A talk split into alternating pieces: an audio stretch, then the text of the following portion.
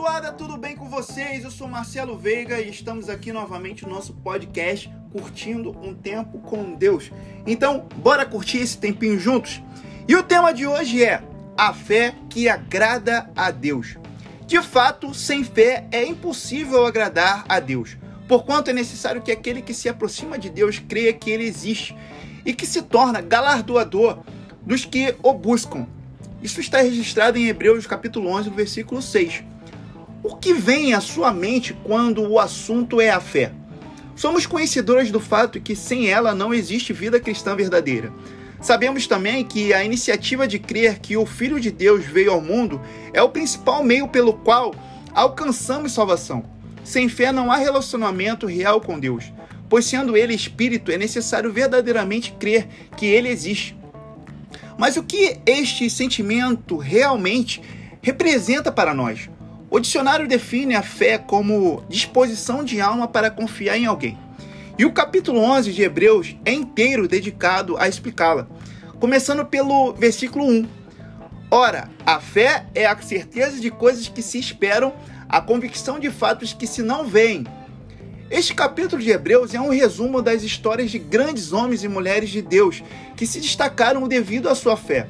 Abraão, que carrega o título de pai da fé, que deu uma grande prova de confiança ao obedecer quando Deus ordenou que sacrificasse seu único filho. Sara, José, Enoque, Noé e tantos outros heróis. Entre tantos outros personagens, gostaria de ressaltar um personagem que está registrado no livro de Marcos. Esse personagem não ocupa lugar na galeria dos heróis da fé, de Hebreus capítulo 11 mas ele se encontra lá em Marcos, capítulo 5, no versículo 24 e 25. E é uma simples mulher, cujo nome sequer foi registrado nas Escrituras. Contudo, ao colocar sua fé em ação, tornou-se a única pessoa citada pela Bíblia a conseguir fazer com que saísse virtude de Jesus simplesmente porque colocou em seu coração que se tão somente tocasse nas vestes de Jesus, seria curada de seu mal. E assim o fez. Tocar no mestre era o último recurso daquela mulher, pois sua enfermidade custou-lhe todas as economias, sem nenhum resultado.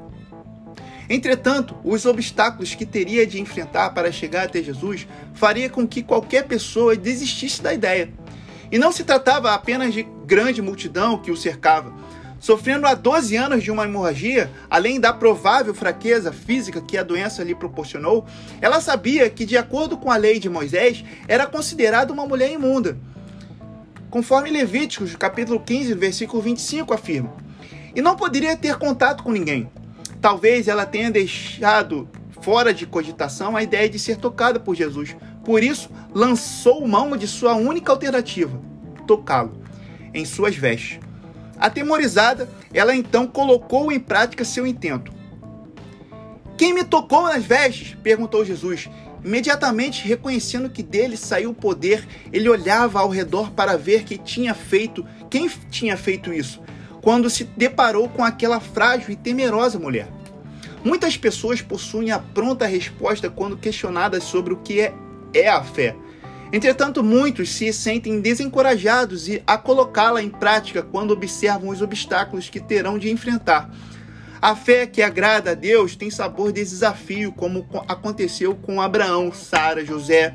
Se não fosse assim, de que valeria a fé? Como disse Tiago em sua carta, a fé sem ação não nos serve para nada, é simplesmente morta. Tiago 2, 26 está falando sobre isso.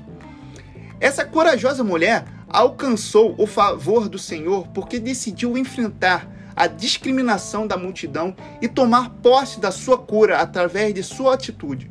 Se sua ideia tivesse ficado apenas em seu coração, ela jamais teria ouvido de Jesus: Filha, a tua fé te salvou. Vai-te em paz e fica livre do teu mal. Isso está escrito em Marcos, no capítulo 5, versículo 34. Que essa mensagem possa ser abençoadora para a sua vida. Espero vocês semana que vem. Toda quarta teremos novos episódios. Nosso encontro está marcado, tá bom? Valeu? Belezinha? Aqui no nosso podcast Curtindo um Tempo com Deus. Não se esqueçam de curtir o nosso canal e de compartilhar a nossa mensagem, porque isso é muito importante. Até a próxima. Fiquem com Deus. Fiquem na paz.